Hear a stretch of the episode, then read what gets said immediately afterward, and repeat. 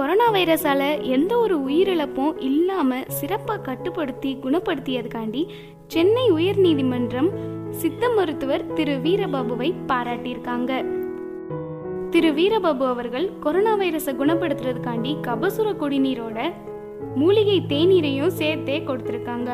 தமிழக அரசின் ஒத்துழைப்புடன் ஆங்கில மருந்தே இல்லாம முழுவதும் சித்த மருந்துகளை கொண்டே கொரோனாவை ஒரே வாரத்துல குணப்படுத்தி வர்றாங்க. சுக்கு அதிமதுரம் கடுக்காய்த்தூள் மஞ்சள் திப்பிலி ஓமம் கிராம்பு மிளகு இதெல்லாம் வச்சு தான் அந்த மூலிகை தேநீர் அவங்க தயாரிச்சிருக்காங்க.